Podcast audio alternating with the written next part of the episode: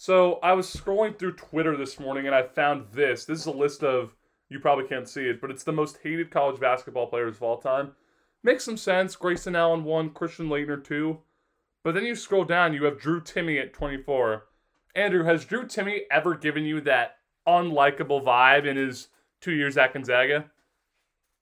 I wouldn't say unlikable, William. I think that has more to do with the team he's playing for than the actual person Drew Timme is. I think that since Drew Timme is on Gonzaga, who recruits one and dones like nobody's business, they're actually almost outdoing Duke in recruiting right now, which is crazy to believe. Yeah. Drew Timme, he's a good player. He's fun to watch. I enjoyed watching him. I think he's a bit cocky, and that's probably where people get caught up.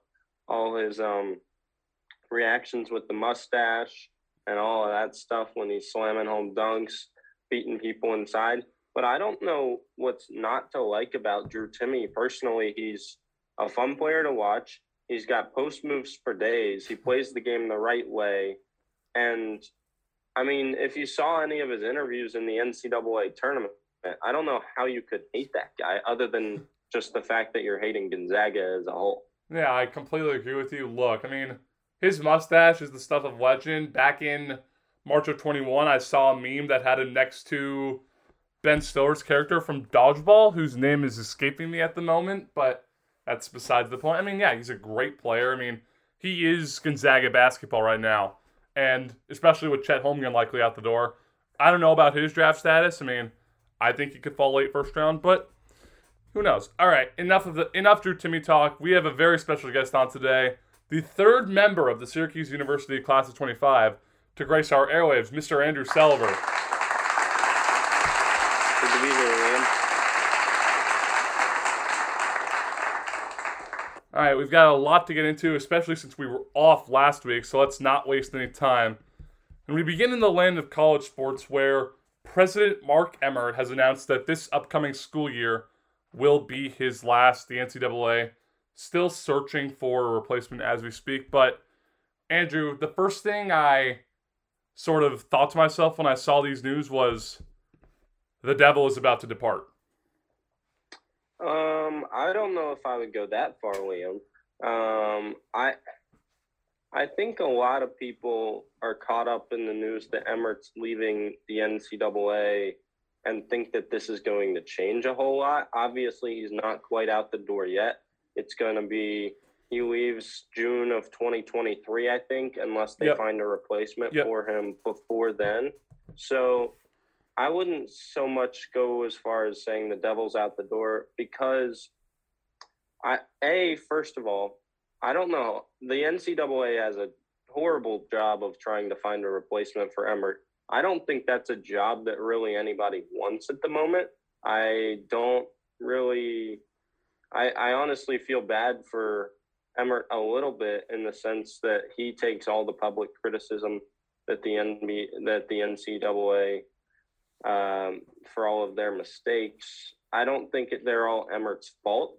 I think Emmert certainly wasn't the best at his job. I don't think anybody would tell you that he did a fantastic job with the NCAA. He also had a hard job to do. I mean, the amount that has changed in his 12-year tenure with the NCAA is crazy, and especially in the last couple of years. But I wouldn't say the devil's out the door. I think that a lot of the blame goes on to Emmert because he's a figurehead of the NCAA as a whole, whereas it's just the general body of the NCAA and all of their rules and decisions as a group that really screw up college athletics at the moment.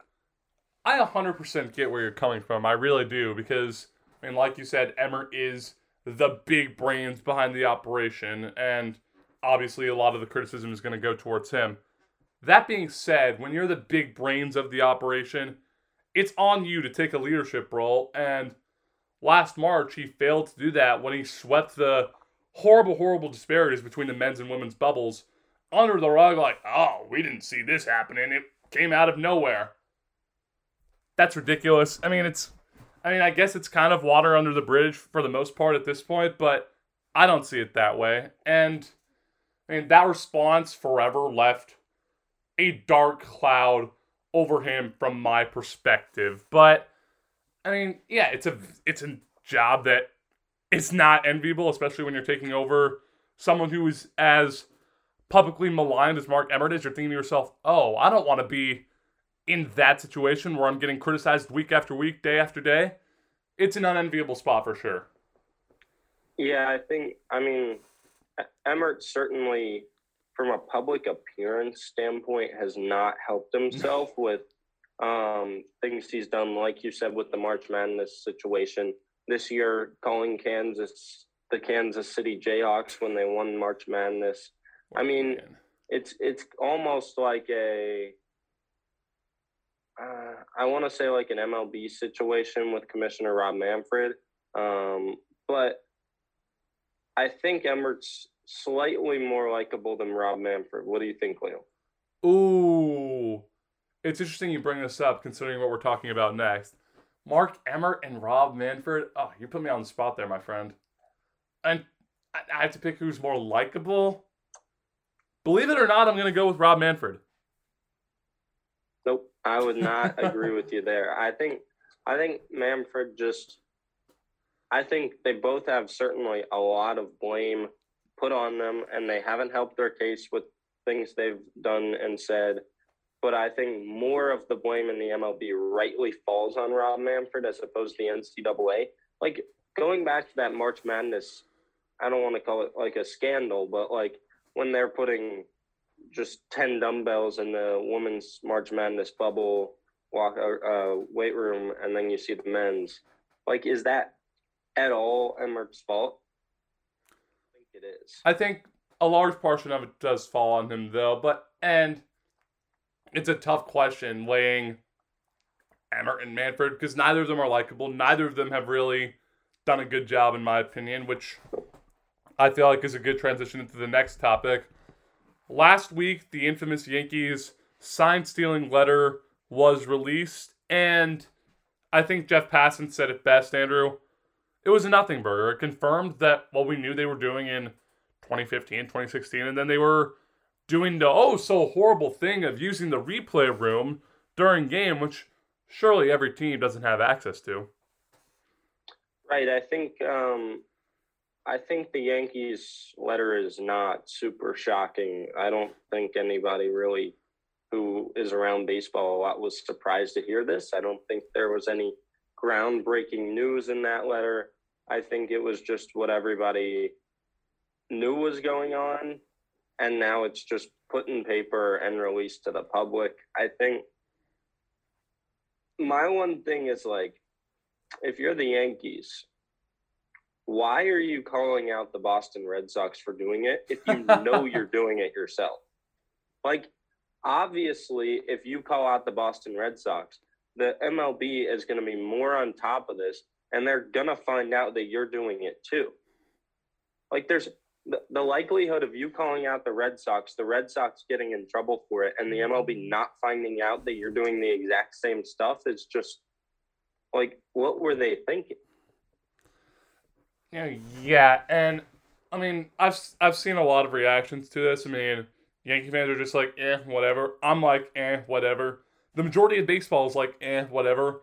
The only really salty people that I'm seeing as a result of this are a few people down south in the space city known as Houston, Texas, because every Astros fan I've talked to since this has been steaming because they're mad that it's not a bigger deal. They wanted the attention off of them. They wanted a scapegoat in the New York Yankees, especially since the Yankees have been the ones really hammering down on them, and then they get absolutely nothing.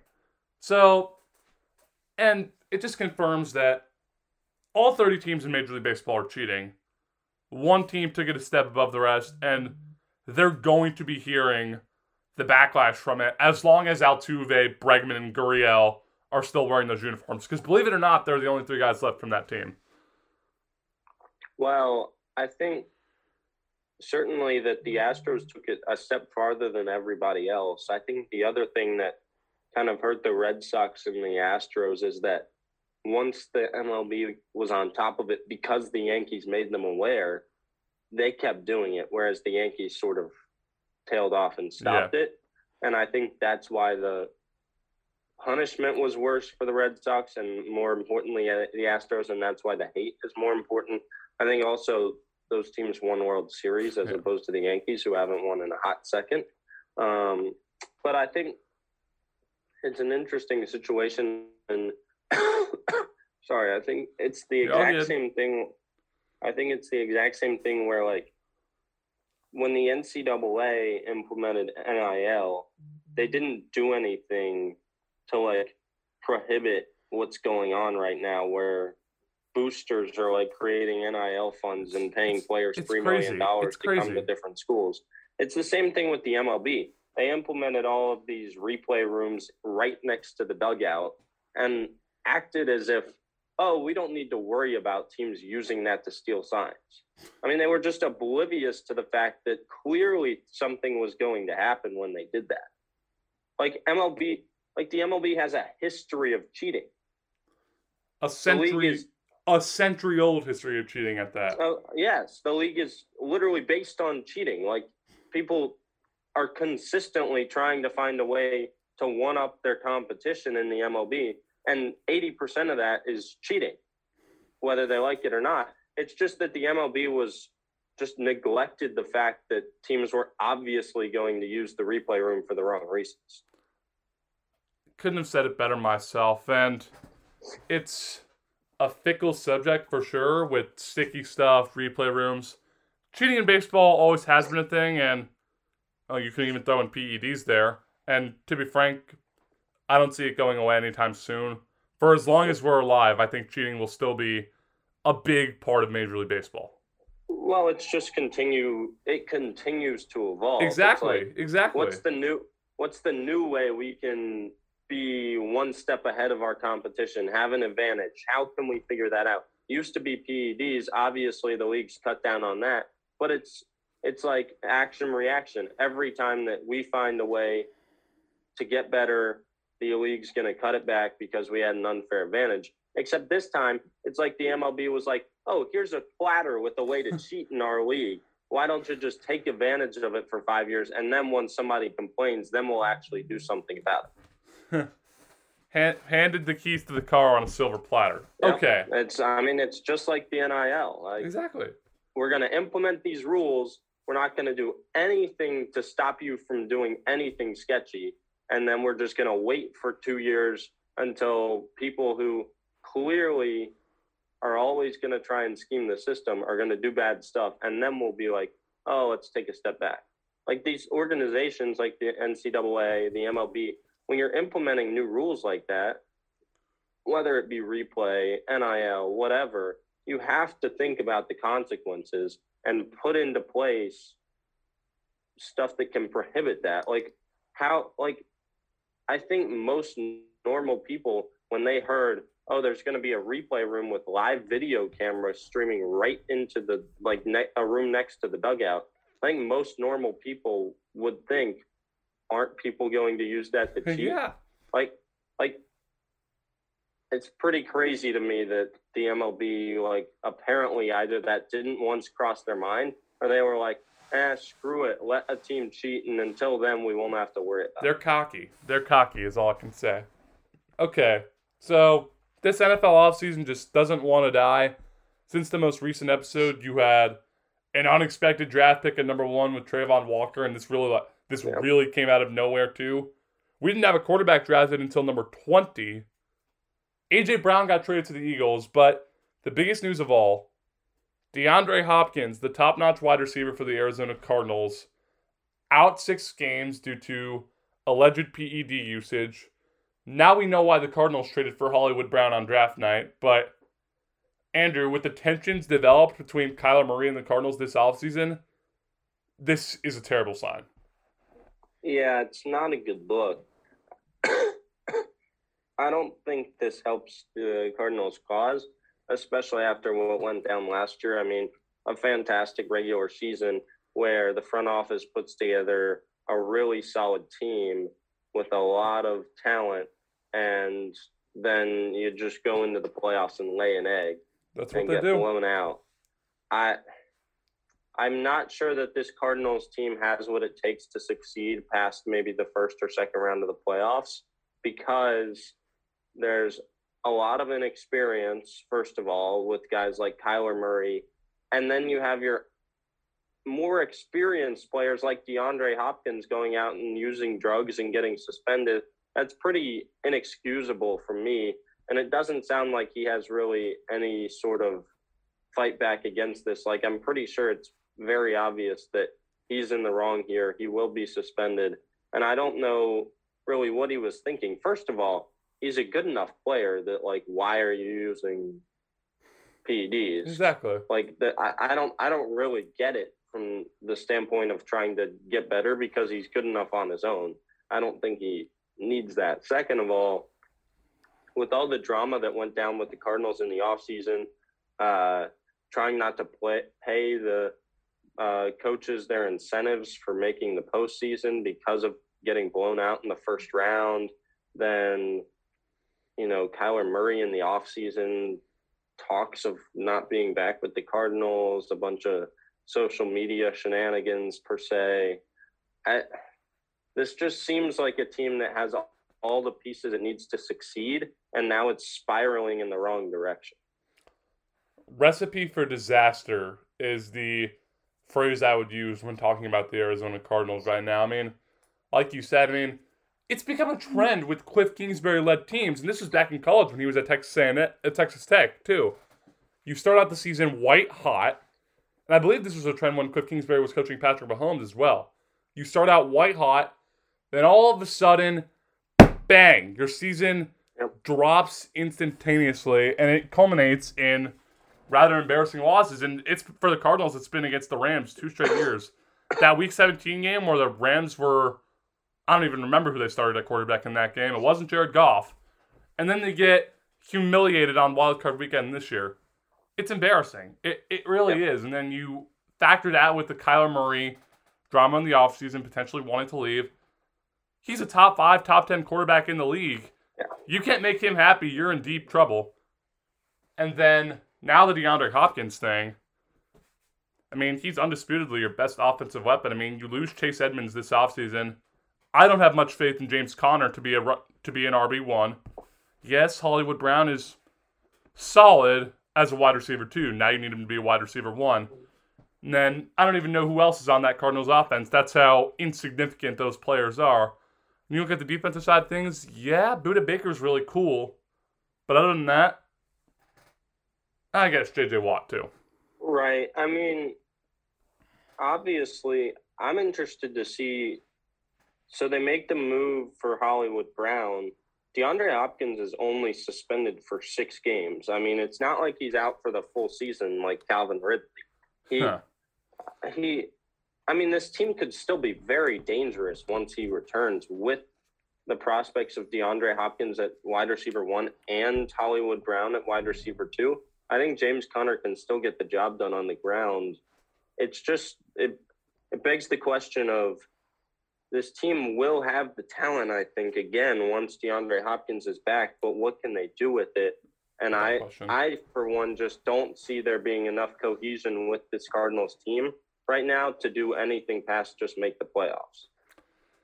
I couldn't say it any better myself. I mean, you might win a game, but other than that, don't see it happening. Okay. Right. Moving on to the NBA. The Brooklyn Nets were swept out of the first round of the NBA playoffs. You know what? I'm going to play a video. I'm going to play a video real quick showing exactly how I feel about this series. I think your background right now on Zoom doesn't have... We don't even need a video. Boston Celtics this year. I'm telling you.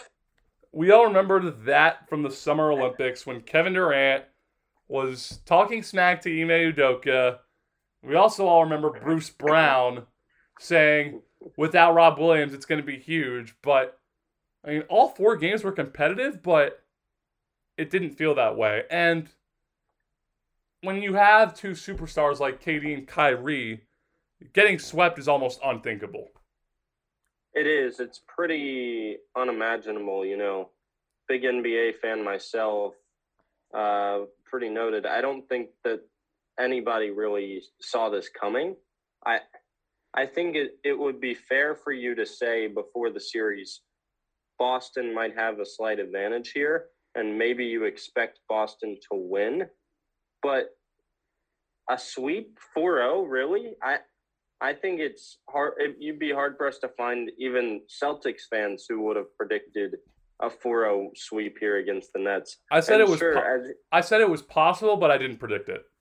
Yep. As you said, all four games were close. I mean, not one game decided by double digits. But when you have superstars like Kevin Durant and Kyrie Irving, and you get into four games that come down to the final quarter, how do you not win at least one of those? I think it's frankly embarrassing for the talent that that team has that they aren't making a later run in the NBA playoffs. I don't think this is a team that ever will win an NBA championship. They just don't. The core is just – I think the NBA got so centralized around building this super team with the concept of the Warriors when they had Kevin Durant and Steph Curry and Klay Thompson and Draymond Green, and we're going to the finals every single year. I think everybody kind of forgot what it still took for them to get to that point, and that was good cohesion within the team, a well-coached team, and that team played together for each other, and it just doesn't seem like this Nets team really has that in them. It seems like it's all about one-on-ones and self-centered basketball players as opposed to uniting for the common purpose of winning an NBA title. And that's one of the reasons why it's so mind-boggling, because Kevin Durant left Steph Curry, a great leader, and a selfless one at that, too. I mean, he was able to contain the egos of both Kevin Durant and Draymond Green throughout that Warriors dynasty, or should I say dynasty in quotes. And then you have Kyrie Irving. Where to begin with him? Left LeBron James to go be the focal point in Boston. Wet the bed entirely. Then joins up with KD in Brooklyn. I mean, you have two of the biggest egos. I mean, we've seen Kevin Durant's activity on Twitter. We saw his feud with Charles Barkley last week. It's, I don't want to say unhealthy, but it's unhealthy. And then talking about this series as a whole, I mean, you can't win one game. You can't even win the Game 6 with Scott Foster, the referee notorious for extending series. How? I mean... I think it's just like when Draymond Green and KD and Steph and Klay were all on the Warriors, you rarely ever heard drama out of that team. Exactly. And now, and it was all about winning a championship there.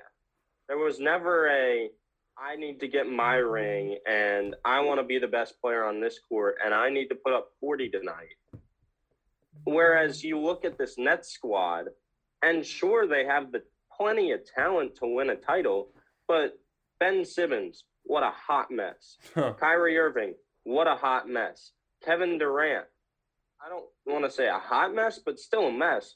I mean, this team, it seems like every week you're getting new breaking news out of the Brooklyn Nets where they just can't get along. It's like, what is going wrong here? You put three superstars together in Brooklyn, and it's like they can't even play a full season together. This team is in shambles, and it's frankly embarrassing for all three of those big stars in Brooklyn because it, for me, simply shows that they don't care enough about the basketball and the team, and it's all about them. And a lot of Nets fans, before we move on, have been coming down hard on Steve Nash, of all people, their head coach.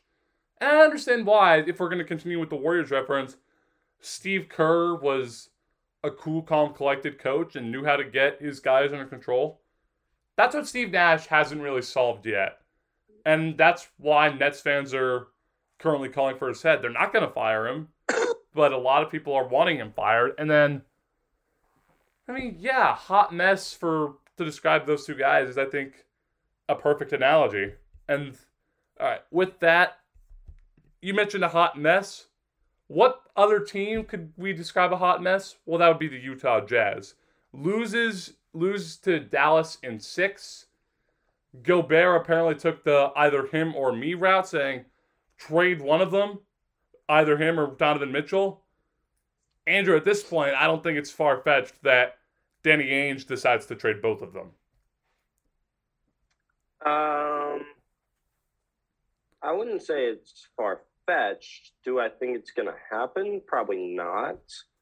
But it's just this team doesn't have what it takes to win. No. And it's like the Nets. They don't have what it takes to win right now. And I think the problem with Utah is a little more talent-centric than it is with Brooklyn. I mean, Brooklyn has all the talent you could ask for, and their problems are currently within the team. I think Utah certainly has some of those problems within the team.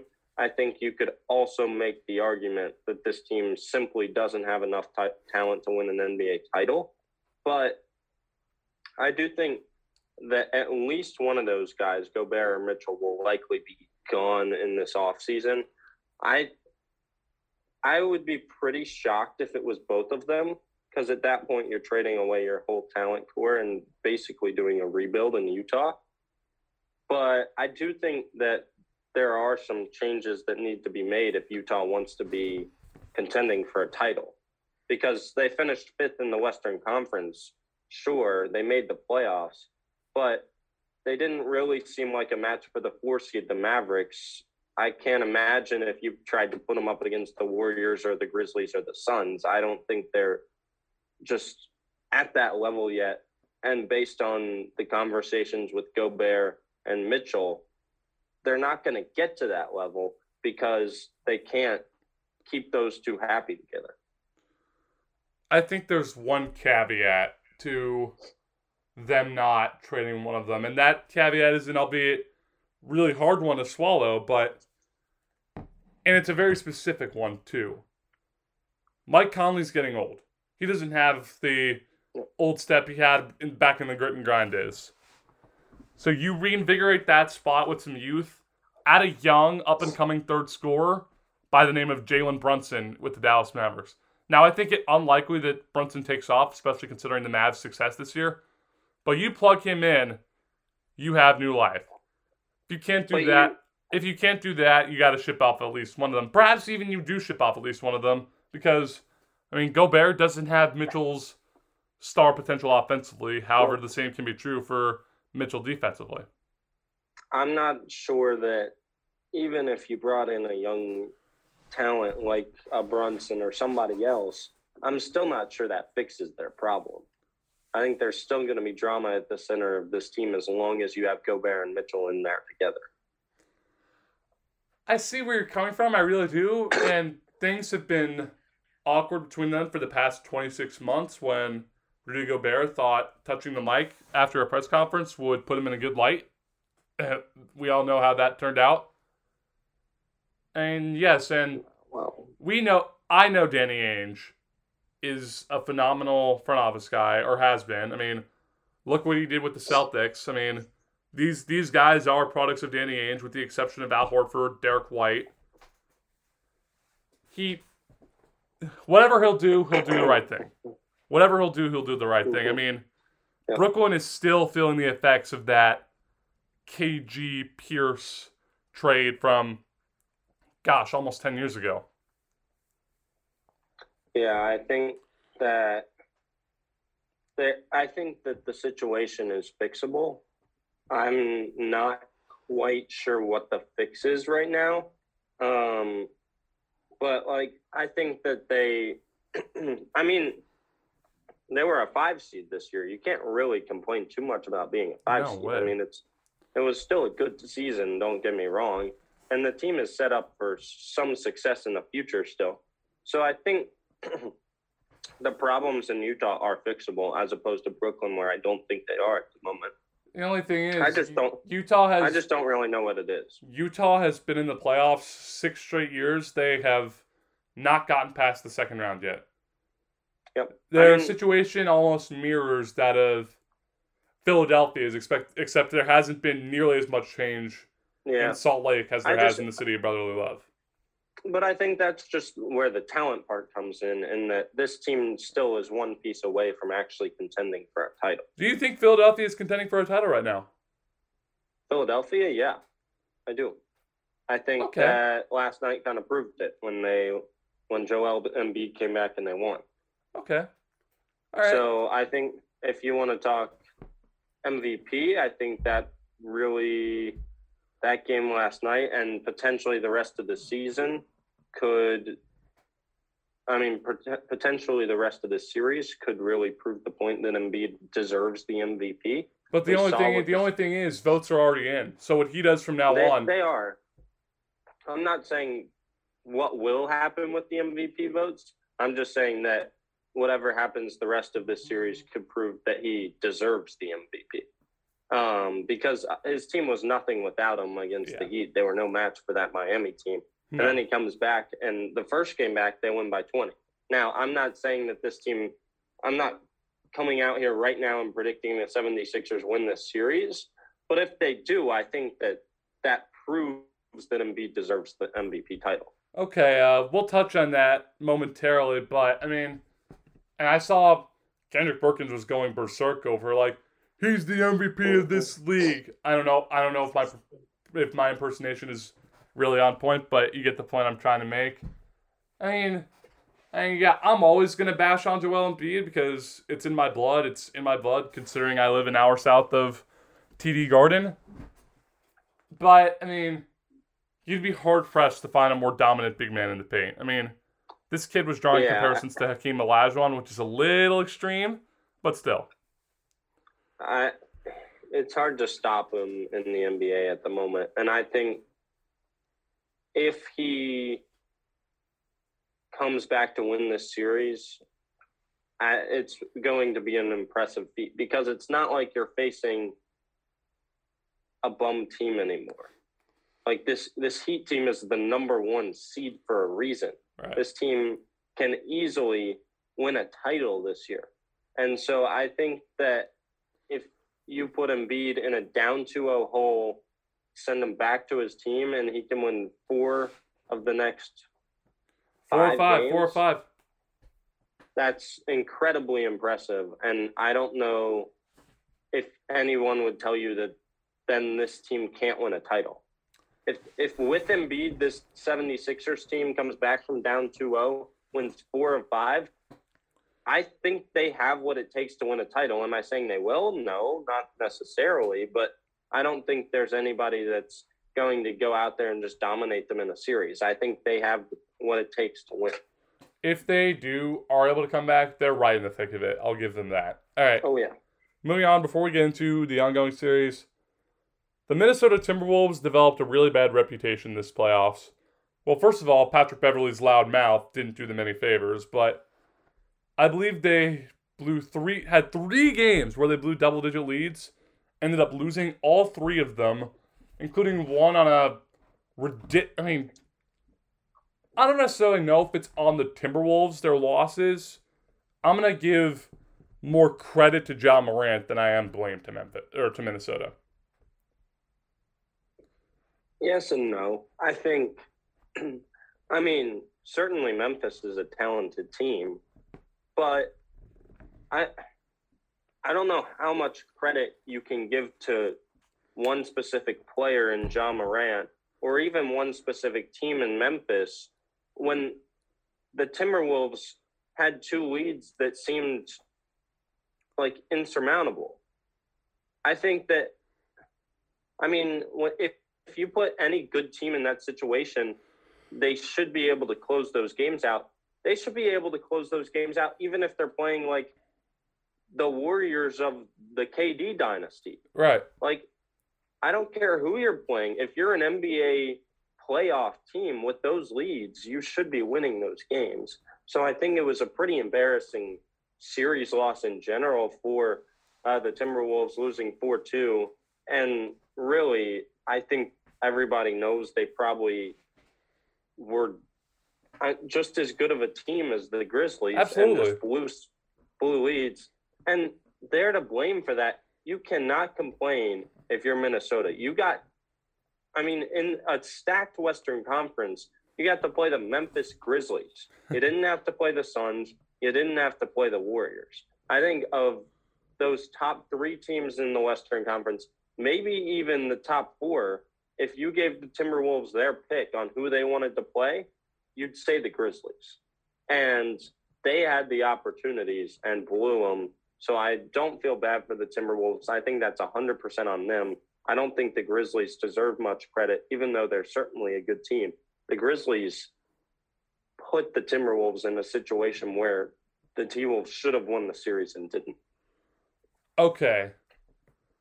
Patrick Beverley on May 4th, this was the day after Josh's 47-point game, put 47-piece hand on head, like pondering what's wrong emoji.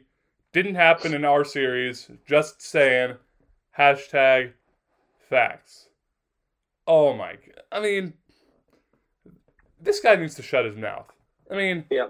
I mean, it didn't really bother me up until today, but it's, or up until a few days ago, but it's past the point of no return.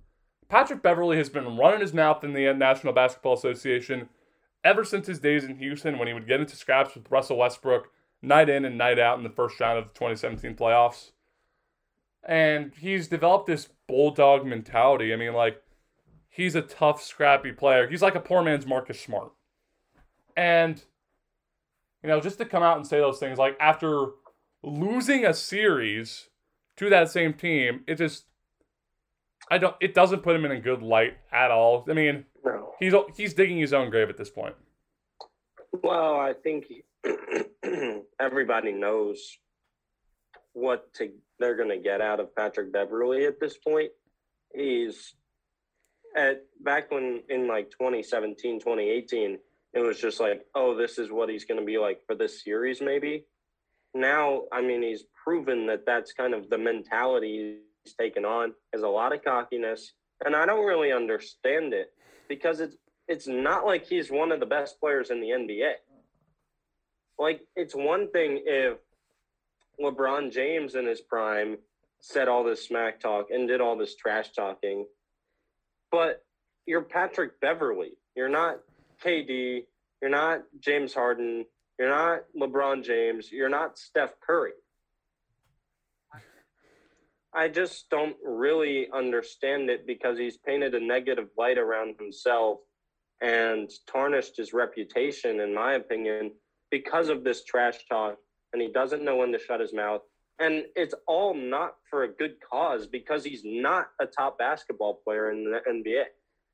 Yeah, absolutely. And I think the reputation tarnishing honestly started back after they've won that playing game with the Clippers, when he tossed the ball up in the air, goes running around like Jalen Suggs did after he hit that buzzer beater against UCLA, taking his shirt off, going absolutely bonkers. I mean, at the time, I was sympathetic, because the Minnesota Timberwolves have had absolutely no playoff success in our lifetimes. But looking back on it now and not being able to back it up by beating Memphis, come on. Well, at this point, it's just like he's accepted that that's his role, that's his mentality, and he doesn't really care what other people think of him, but it's kind of gotten ridiculous, and he's just I think he'll never go down in NBA history as, like, a great player or a respected player even, frankly, because he's decided that, oh, I'm going to be this cocky, arrogant, decent average basketball player who talks out of his head like he's crazy. Indeed. All right, moving on. Let's quickly go through the Eastern Conference. Saturday morning, as of right now, Boston and Milwaukee deadlocked. Miami up on Philly 2-1. All right, I'm gonna keep this on the shorter side. It's the Boston-Milwaukee series is fascinating, because the Celtics lose game one with Marcus Smart. Then they blow out game two without Marcus Smart. They're going to have him back for game three in Milwaukee, but, I mean, I don't necessarily pin that on Smart, because you're not going to score 89 points every single game. Yeah. But Milwaukee not having Middleton looks like it could determine this series. It could. I think that this is a series that I expect to go 6 or 7 games. I think everybody else does too. They're two very evenly matched teams, in my opinion. And obviously interesting to see with Marcus Smart versus without Marcus Smart. Celtics seemingly played better without him for some reason.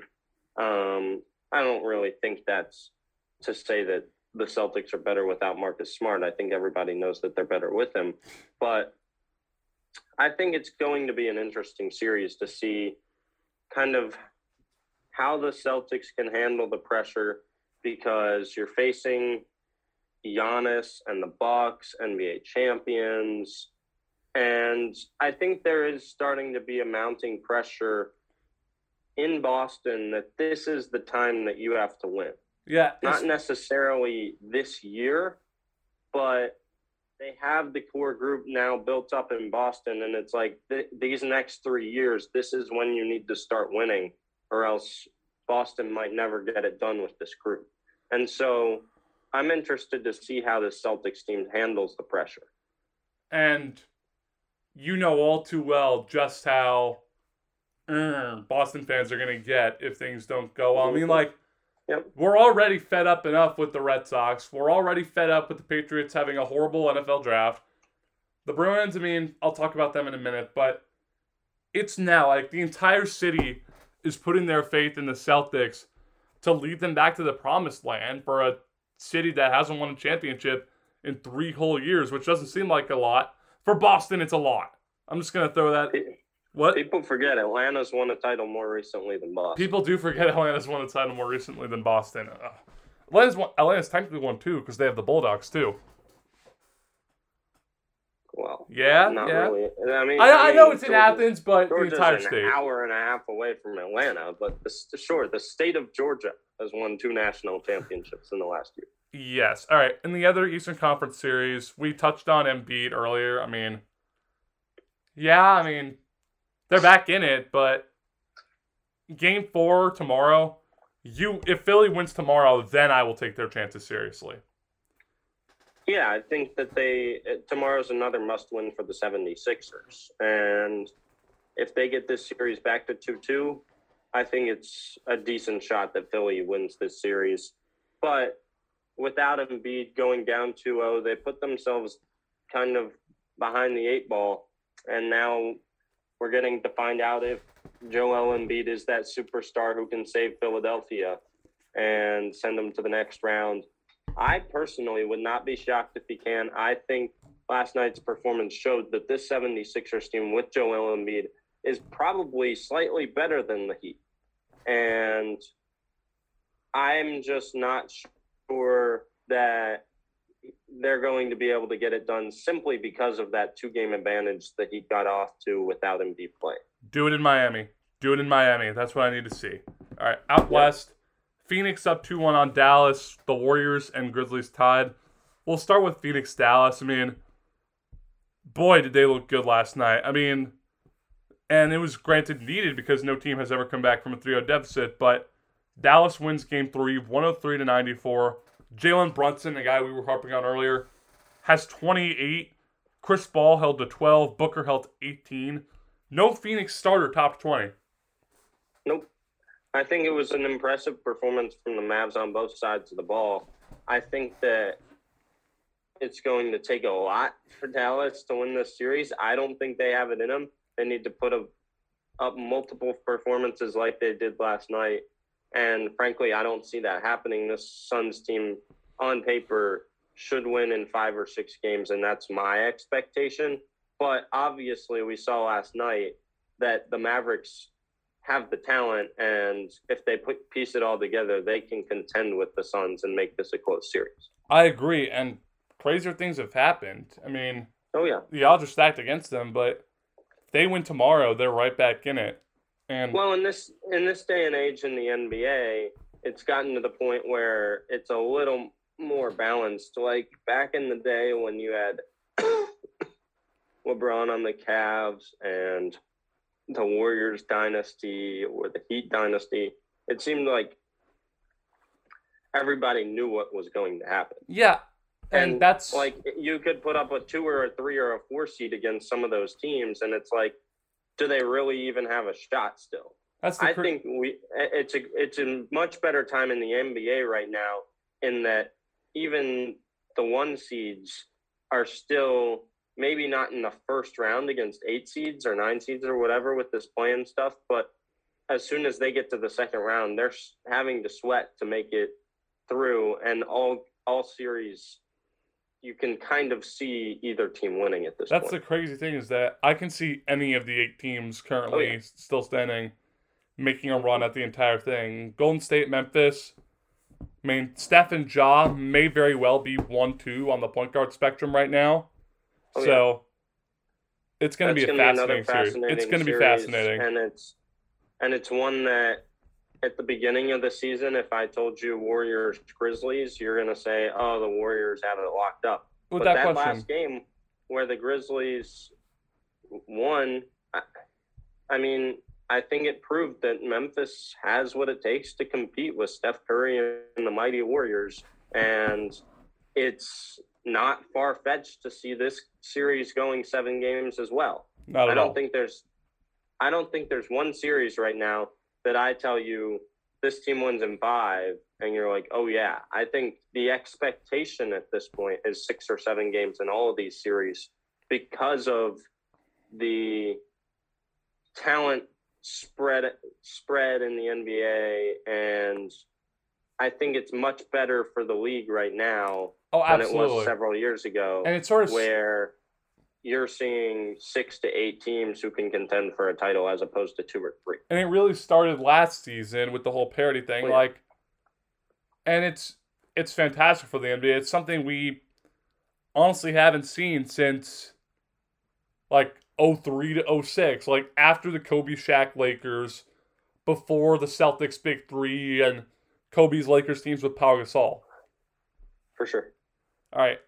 We're going to hit on the NHL briefly. Starting out east, Carolina leads Boston 2-1. Toronto leads Tampa 2-1. Then the other 2 series, Florida, Washington, and the Rangers and the Pens are tied at 1 game apiece.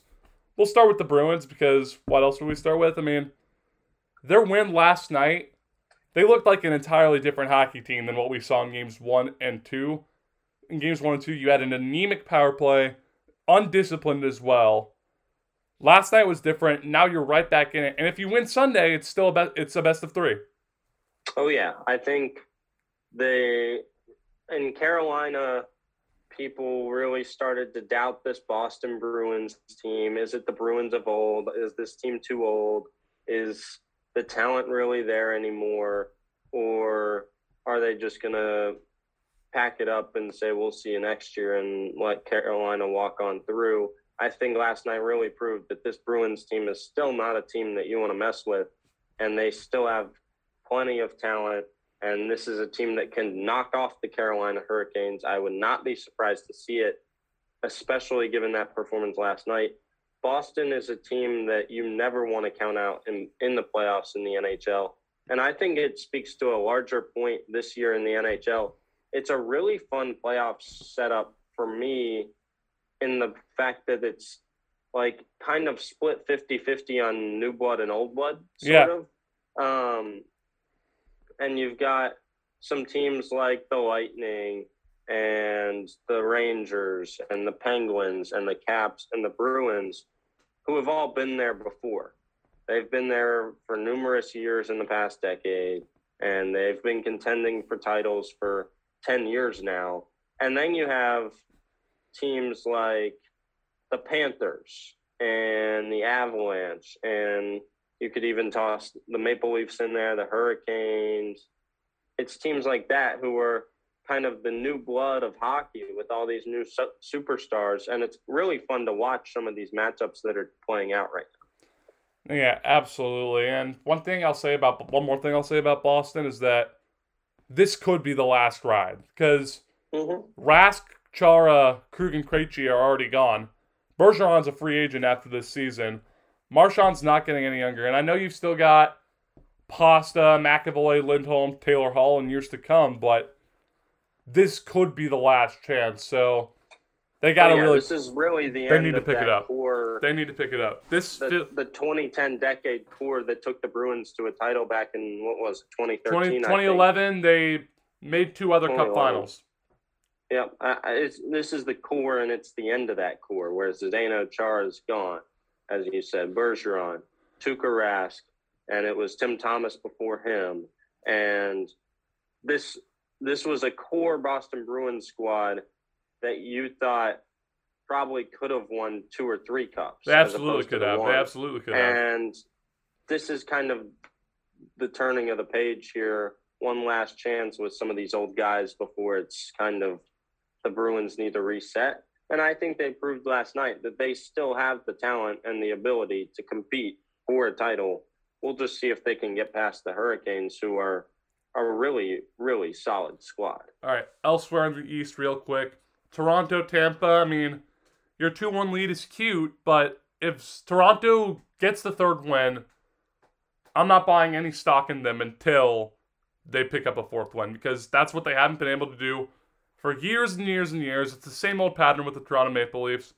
Let's see it again. And wouldn't it be something if your first playoff win in forever was knocking off the two-time defending champs? Oh, baby. And then Florida, Washington, this series is hinged upon one thing and one thing only, and that is the play of Sergei Bobrovsky. He wilted in net against Tampa last year. You're playing against a much less talented team in the Washington Capitals. Let's see it, Florida. Another team with a poor history in the playoffs. And then the Rangers and the Penguins. This is the definition of young blood versus new blood, because you've got these Igor Shesterkin, Breadman, Chris Kreider, Capo Kakos with the Rangers. Then you've got the old guys, Malkin, Crosby, Letang with Pittsburgh. And Pittsburgh's goalie situation is messed up, by the way. No Jari, no DeSmith, their backup, out for the series. So, I mean, I think the Youngbloods take it because Pittsburgh's goalie situation isn't exactly fresh. Wow. I don't know. I think this Penguins team and Sidney Crosby and all those guys, it's hard to say that, this Rangers team with a lot less experience than them is going to go and win in a series that's tied 1-1 right now, just because of the goalie play in Pittsburgh. I think the Penguins are still a team to be feared in the playoffs, and I still think Pittsburgh gets it done. But I do think in those other series, Panthers-Capitals, the Panthers are a really good team, obviously. But I don't think that's a Panthers team that's contending for a cup this year, because I think they're too inexperienced and going to struggle to even beat the Capitals, in my opinion. I think that series goes 6 or 7. Or I think that the Caps – I don't want to say the Capitals win it, but I don't think the Panthers make it past maybe just this round, because – I think there's other teams in the NHL playoffs that just have more experience. And I think that all around in the NHL, experience is hard to bet against. And that's why I think this is such an interesting playoff scenario with the experience standpoint.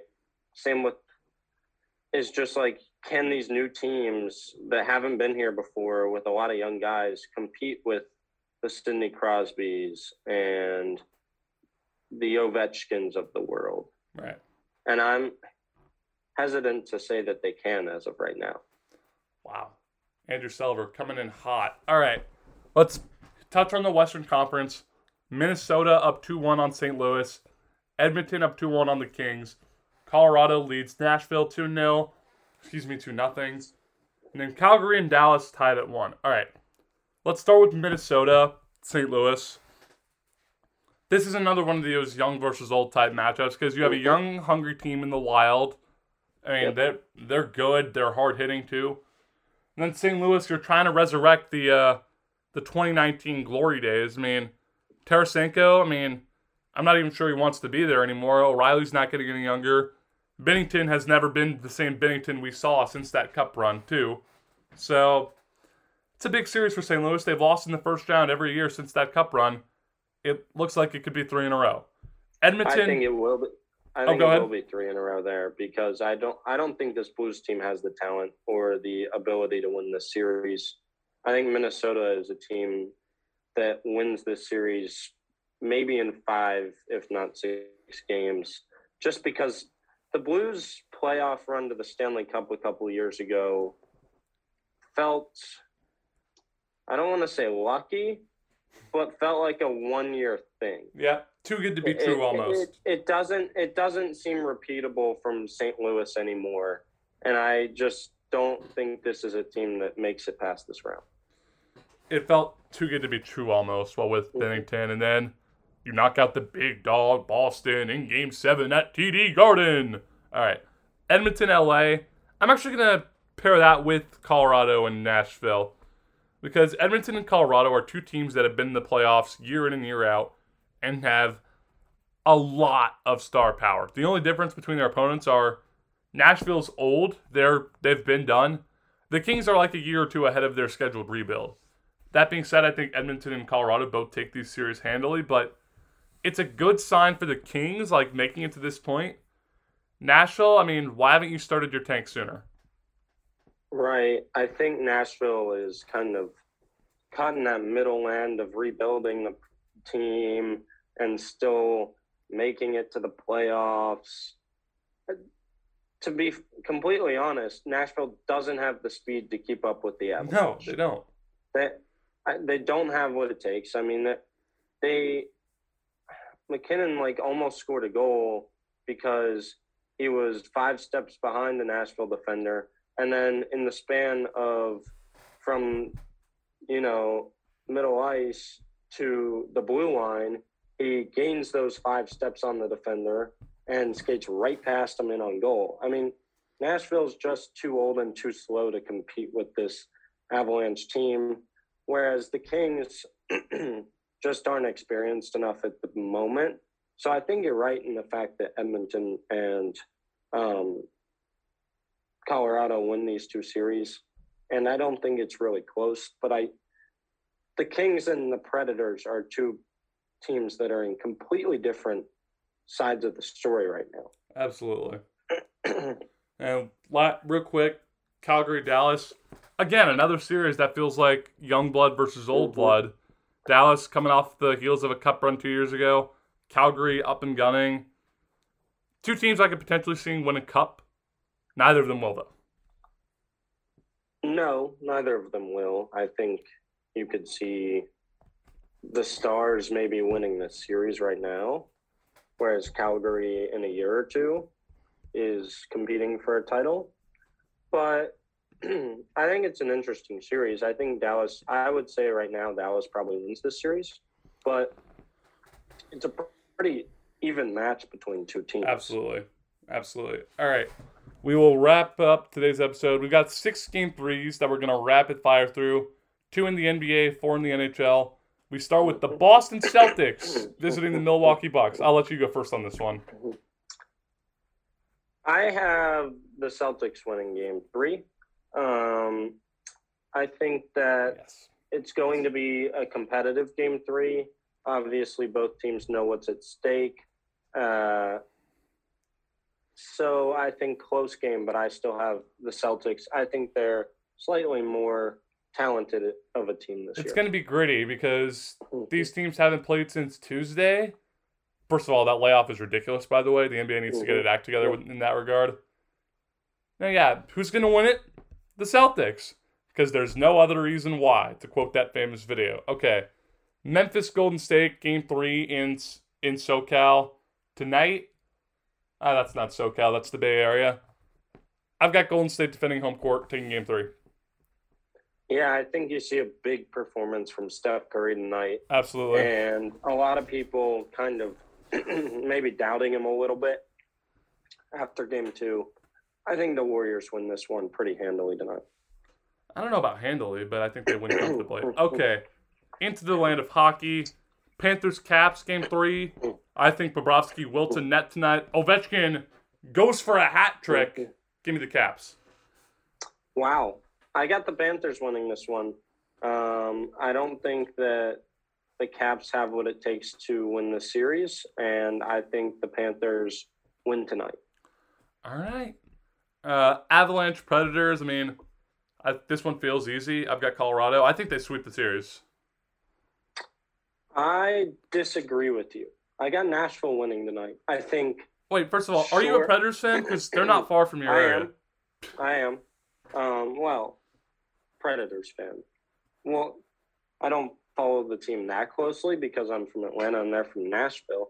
But, you know, when a certain team called the Thrashers left to go to Winnipeg, of all places, I follow the Nashville Predators a little bit and support them. But this is not a biased pick here. I just think that the Preds showed in Game 2. You're right. They did go to overtime. That they can still compete with the Avalanche in games. I don't think they are winning the series. I think that it'll probably end up 4-1, but I think tonight's a game that the Predators win. All right. Well, Rangers-Penguins Game 3 from PNC Paints Arena in Pittsburgh, Pennsylvania. And this is really tough. I think the Penguins take this one. I think that home crowd is really going to back them tonight. I still don't have them taking the series. I agree with you on the first part of that. I think the Penguins win tonight, and I think they do win the series. I think going home to Pittsburgh, big crowd, I'm sure, a lot of energy. The Rangers are going to go crazy tonight. Oh, yeah. All right, we wrap it up. Calgary at Dallas, Game 3.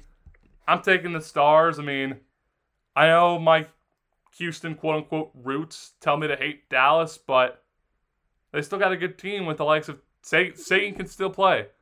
We know him fairly well up here. Oh, yeah, I agree with you on this one. Dallas wins tonight, and Dallas wins that series against the Flyers. I also have them winning the series. Well, Andrew Selover, it's been awesome to have you on, my man. Thanks for coming on, and don't hesitate to come on again in the future. Oh, yeah. Enjoyed it, Liam. Big time for sports right now, obviously. The NHL playoffs, the NBA Huge. Playoffs, both going on right now. And baseball's back in action. A lot to talk about, certainly. NFL draft just happened. NCAA news. We could have gone on and on and on. NCAA stands for no clue at all. There we go. So, obviously, a lot to talk about. Enjoyed it, Liam. Appreciate you having me on, and hopefully I can make it back on sometime in the future. Yes, sir. For Andrew Selover, I'm Liam Griffin. Follow us on Instagram at Full Court Press Podcast and on Twitter at Full CP Podcast. That's FULLCP Podcast.